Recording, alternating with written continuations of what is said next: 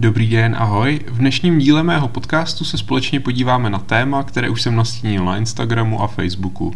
Podivuhodné modely, které vznikly v koncernu Volkswagen a které by teoreticky mohly vzniknout.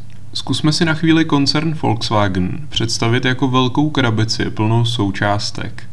Máme tu platformy pro mini auta, středně velké modely i limuzíny. Jsou tu sportáky a velká SUV. K ním můžeme přiřadit celou paletu motorů od dvou válců až po mocný 16 válec Bugatti.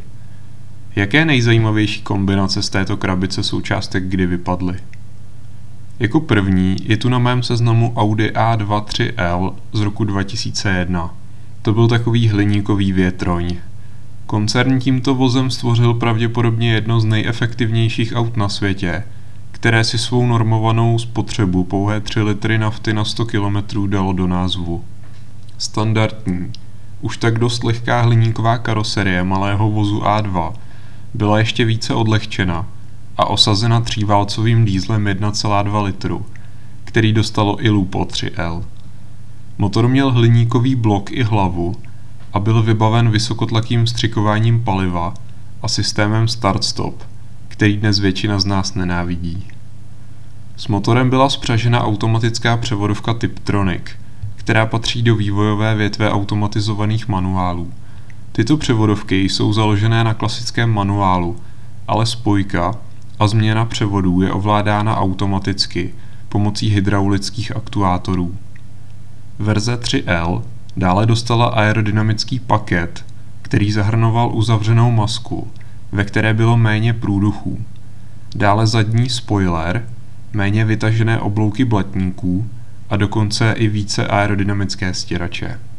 Snížení hmotnosti bylo dosaženo díky tenčímu čelnímu sklu, odlehčenému interiéru, odlehčeným tlumičům na zadní nápravě a samozřejmě také lehčím kolům s rozměrem 14 palců.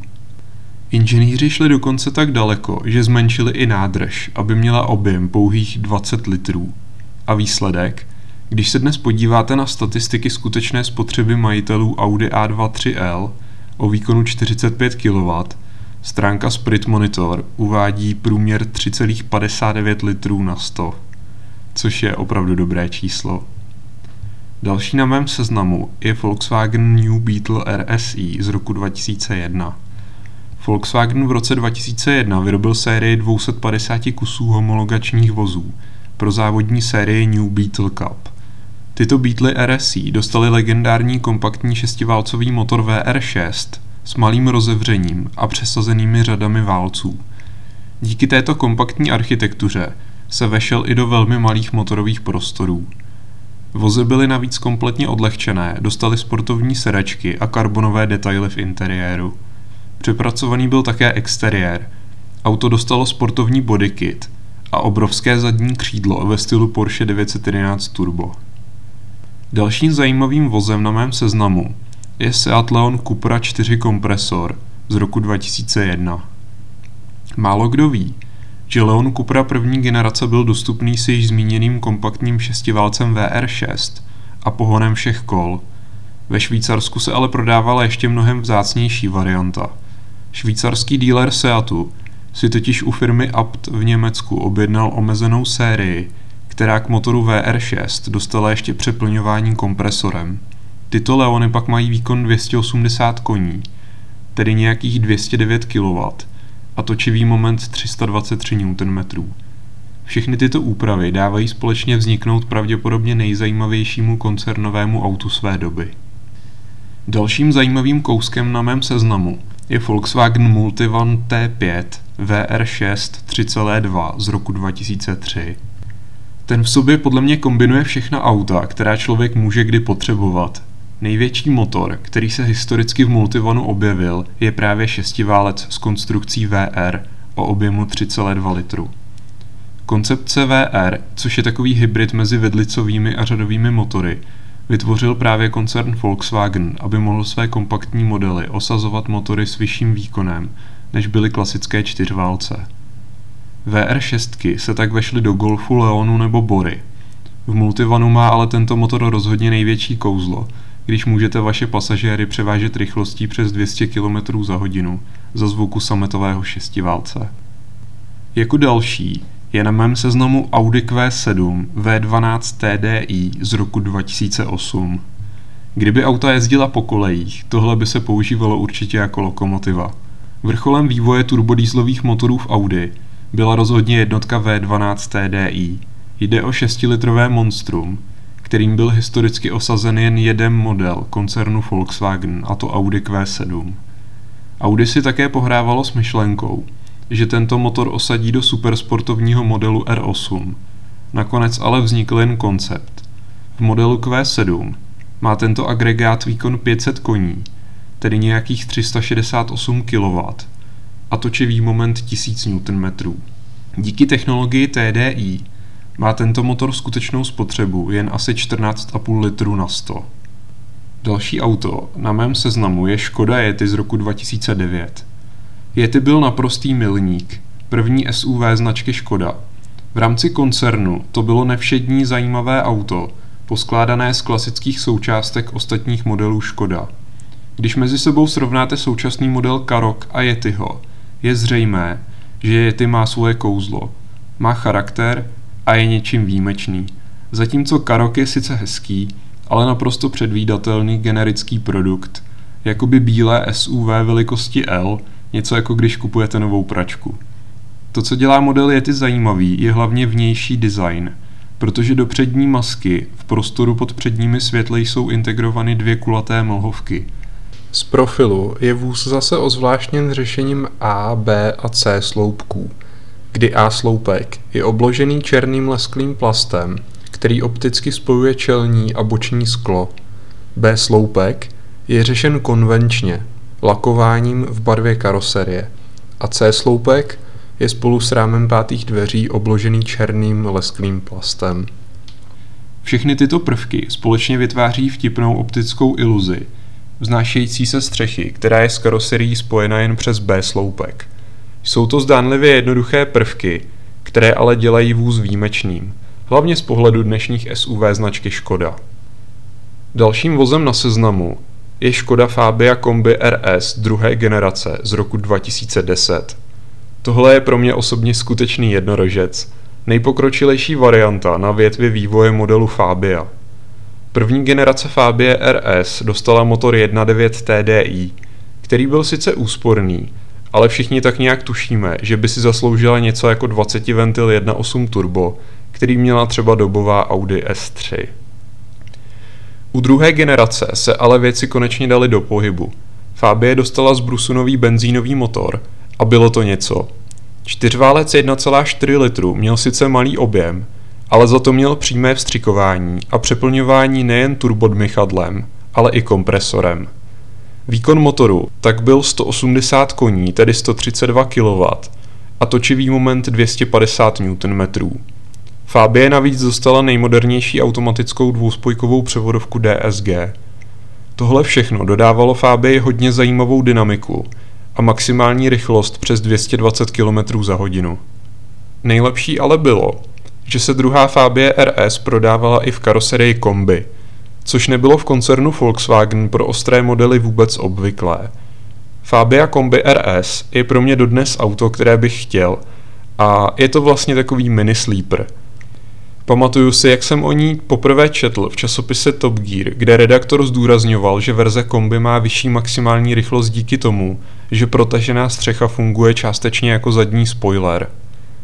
Jedinou vadou na kráse tohoto vozu je fakt, že jednotka 1.4 Twin Charger má velmi špatnou pověst ohledně spolehlivosti a další generace modelů už tento motor nedostala vůbec. Dalším zajímavým autem na mém seznamu je Volkswagen XL1 Sport z roku 2014.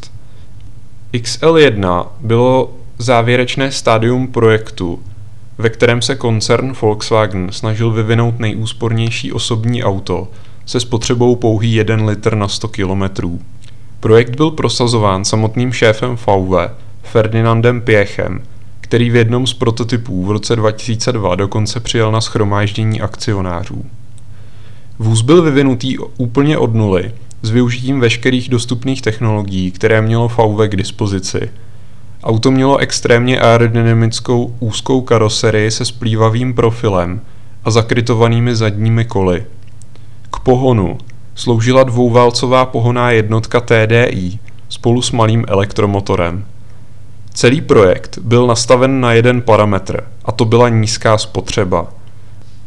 Výsledkem ale bylo, že cena výsledného vozu by byla pro širokou veřejnost příliš vysoká a nakonec vzniklo jen 200 kusů určených pro sběratele a nadšence.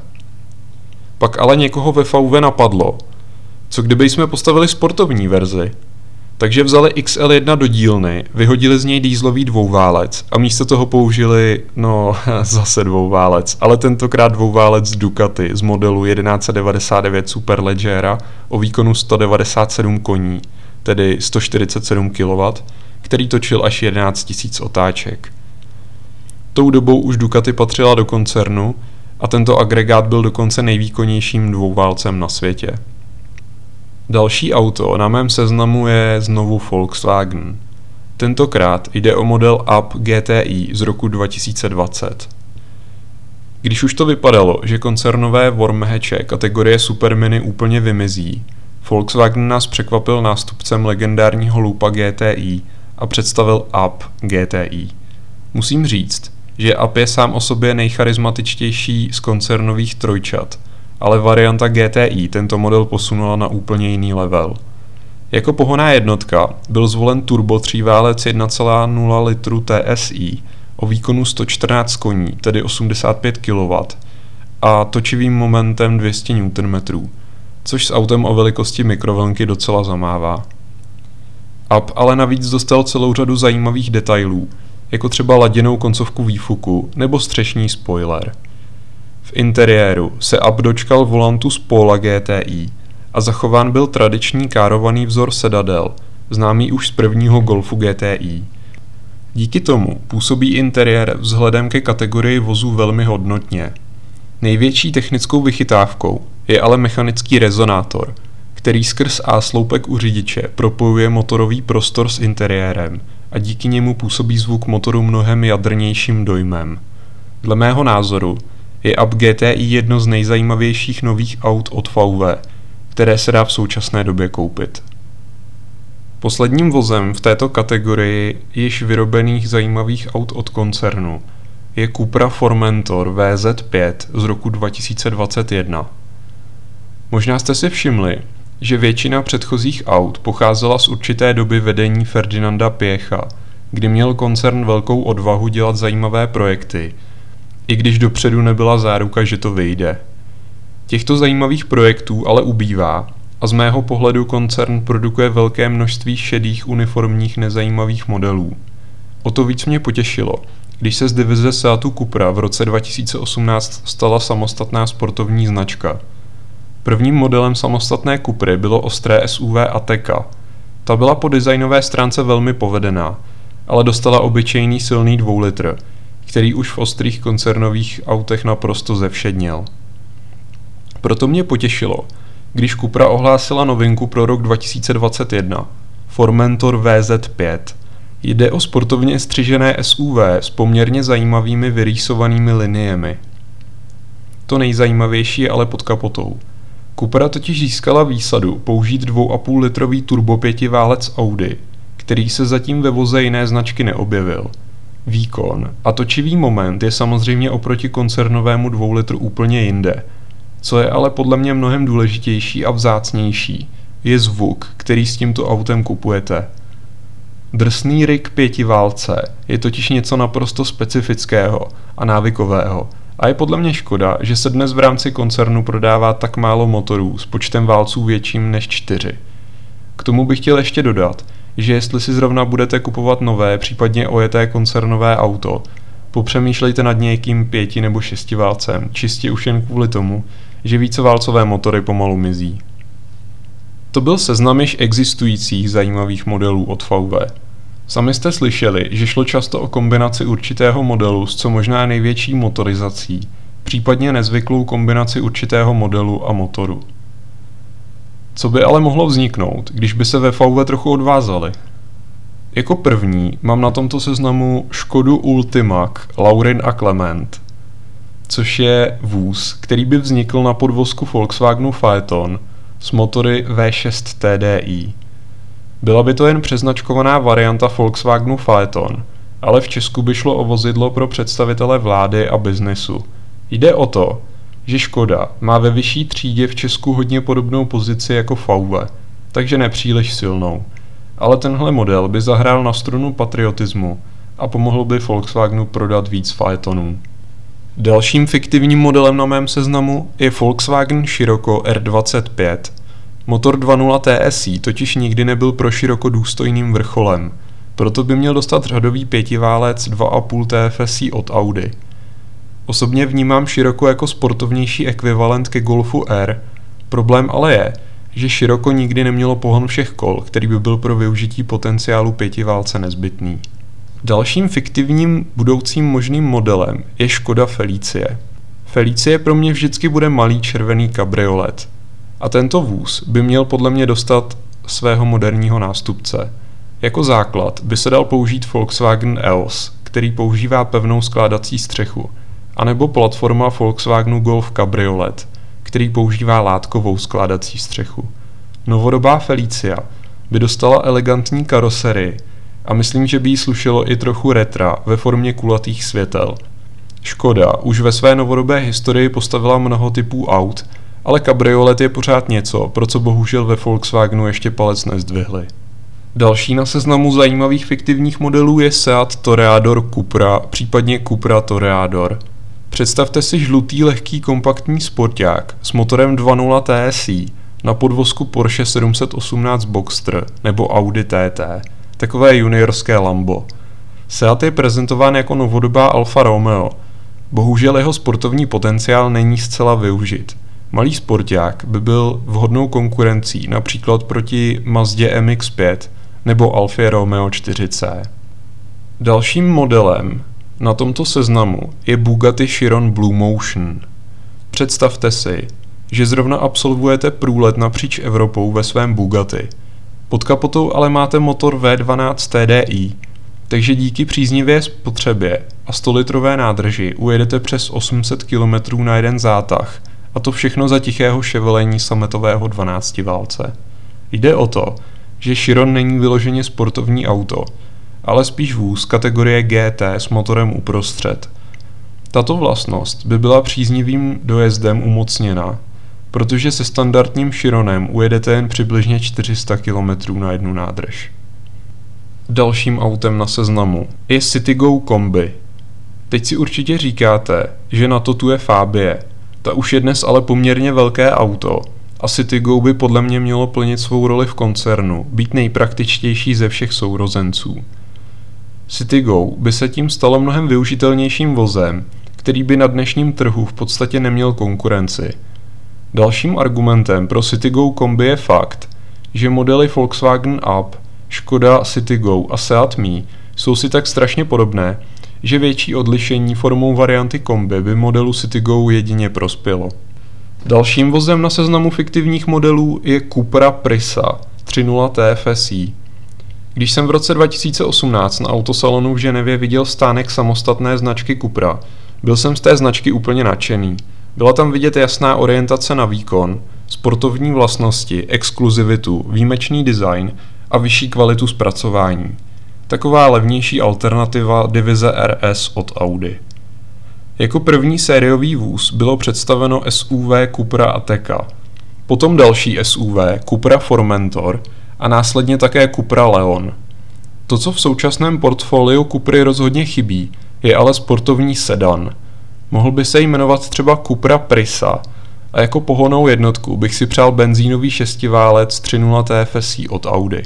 Předposledním vozem na tomto seznamu je Volkswagen Beetle Porsche Technic. Když je teď Volkswagen a Porsche pod stejnou střechou, měla by podle mě vzniknout verze, která naváže na historický původ Brouka a na verzi RSI z roku 2001. Tato sportovní verze by dostala čtyřválcový boxer 2,5 litru s turbem z Porsche 718 a také retro kola Porsche Fuchs a zadní spoiler z modelu Turbo. Byl by to takový návrat ke kořenům. Posledním autem na tomto seznamu je Volkswagen Davos. Volkswagen je největší automobilový koncern z kontinentu, který vynalezl automobil. Zároveň má přístup k nejmodernějším automobilovým technologiím a téměř neomezený rozpočet. Proto by podle mě měli postavit vůz, který odpovídá této pozici. Měli by postavit skutečnou vlajkovou loď, která bude kombinovat ty nejlepší koncernové technologie. Vůz by mohl vzniknout na prodloužené platformě Phaetonu s extra aerodynamickou karoserií. Použitý interiér by měl ale ultra luxusní nádech ve stylu Bentley a jako pohoná jednotka by sloužil motor V16 od Bugatti. Inspirací této vize byl koncept sedanu Galibier od Bugatti, který se ale nakonec nedočkal sériové podoby. A s Volkswagenem Davos se s vámi dnes už rozloučím. Pokud si nechcete nechat ujít i následující epizody, můžete mě sledovat na Spotify a také na Instagramu, kde mě najdete pod názvem Karlův podcast. Nyní už vám popřeju jen hezký zbytek dne a ahoj.